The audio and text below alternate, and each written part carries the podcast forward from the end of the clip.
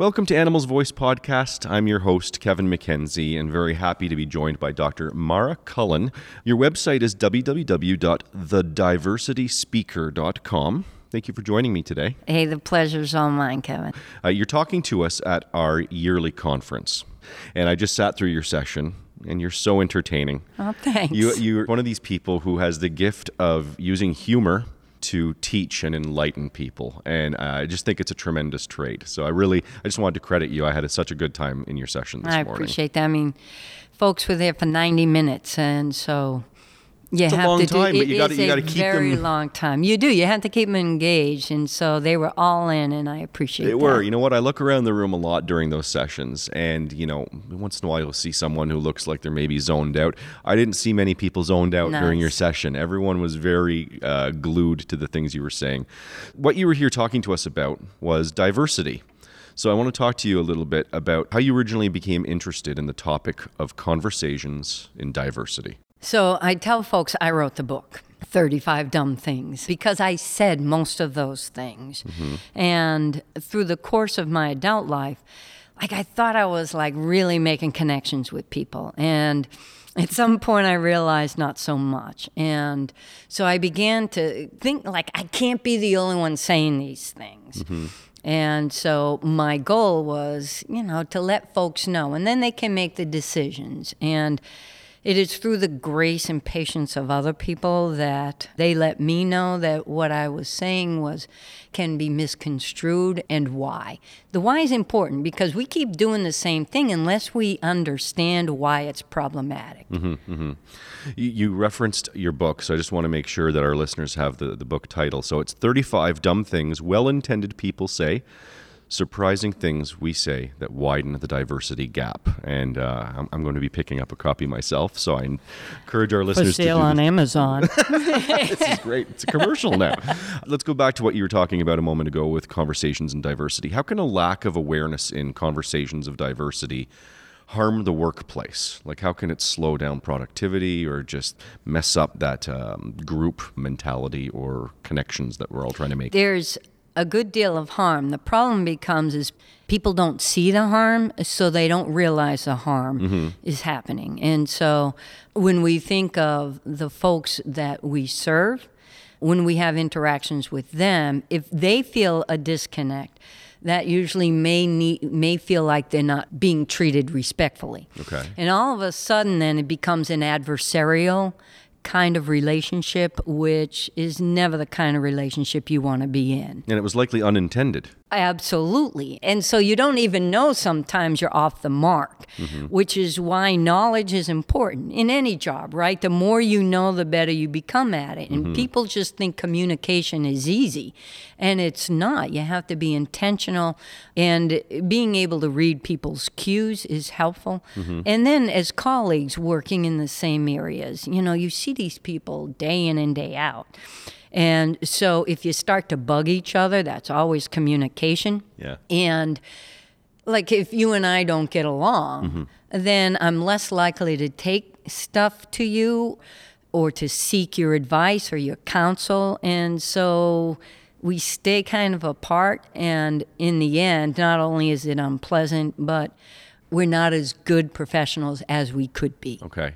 In your book, you highlight examples, and in the session I just sat through, you gave some examples. Can you can you provide some examples of things people will say or these common things that are preventing diversity and a healthy environment?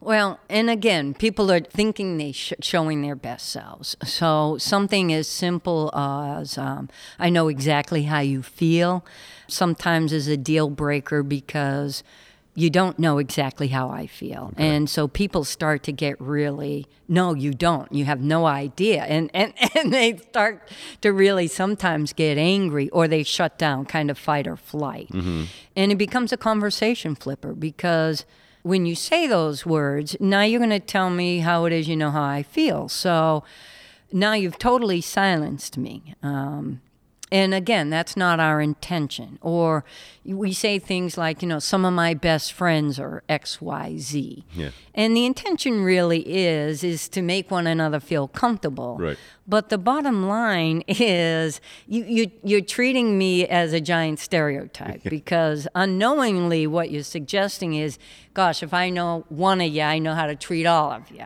And again, it's not what you intend, but and I told the folks in the um, session is that impact always trumps intent because the impact your actions have on other people is more critical than what your intention is because it determines whether or not they check in or check out of the conversation. I would like the record to show that I actually wrote down in the session impact always trumps intent. Oh, See, you I was did. listening. How about that? Outstanding work.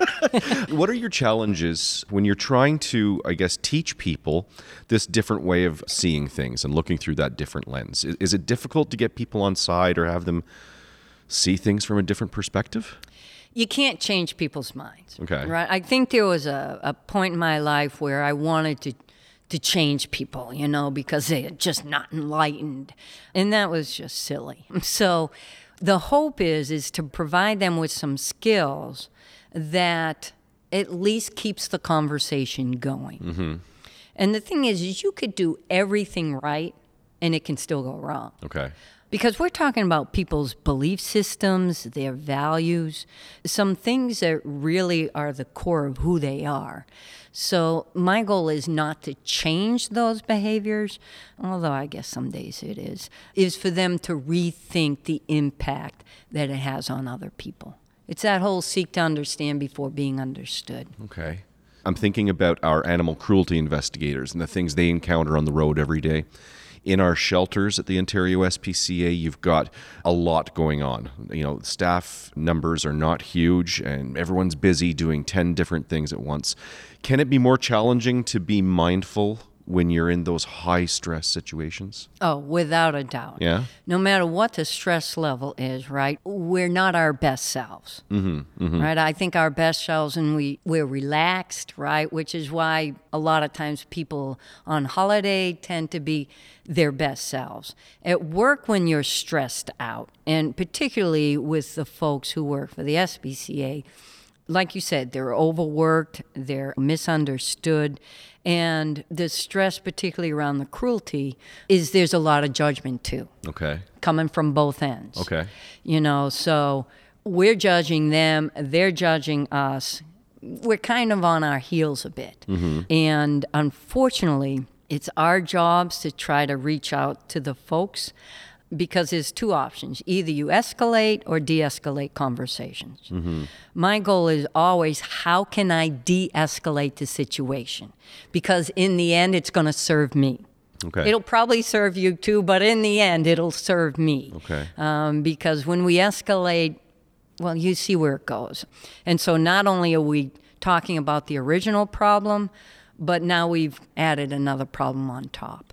And so in the session, I shared a technique of the acronym BAR breathe, acknowledge, respond. Mm-hmm. And somebody's got to be the big kid and show up first. And unfortunately, at times, that's the people who are getting paid the not so big bucks to Yeah. do the ever so right thing. Wow. Okay. Well, listen, I- I've appreciated the time you've spent with us here. I know you're very busy and you need to catch a plane. I do. So I, I want to thank you, Dr. Maura Cullen. Your website is www.thediversityspeaker.com, and people can pick up your book, 35 Dumb Things Well Intended People Say Surprising Things We Say That Widen the Diversity Gap. Available on Amazon, I hear. you heard from somewhere. thank you so much for your time today, and thanks for joining us on Animals Voice Podcast. Hey, the pleasure was all mine. Keep up the good work. Thanks. Kevin. And, and thank you to our listeners of Animals Voice Podcast. We appreciate all of your support.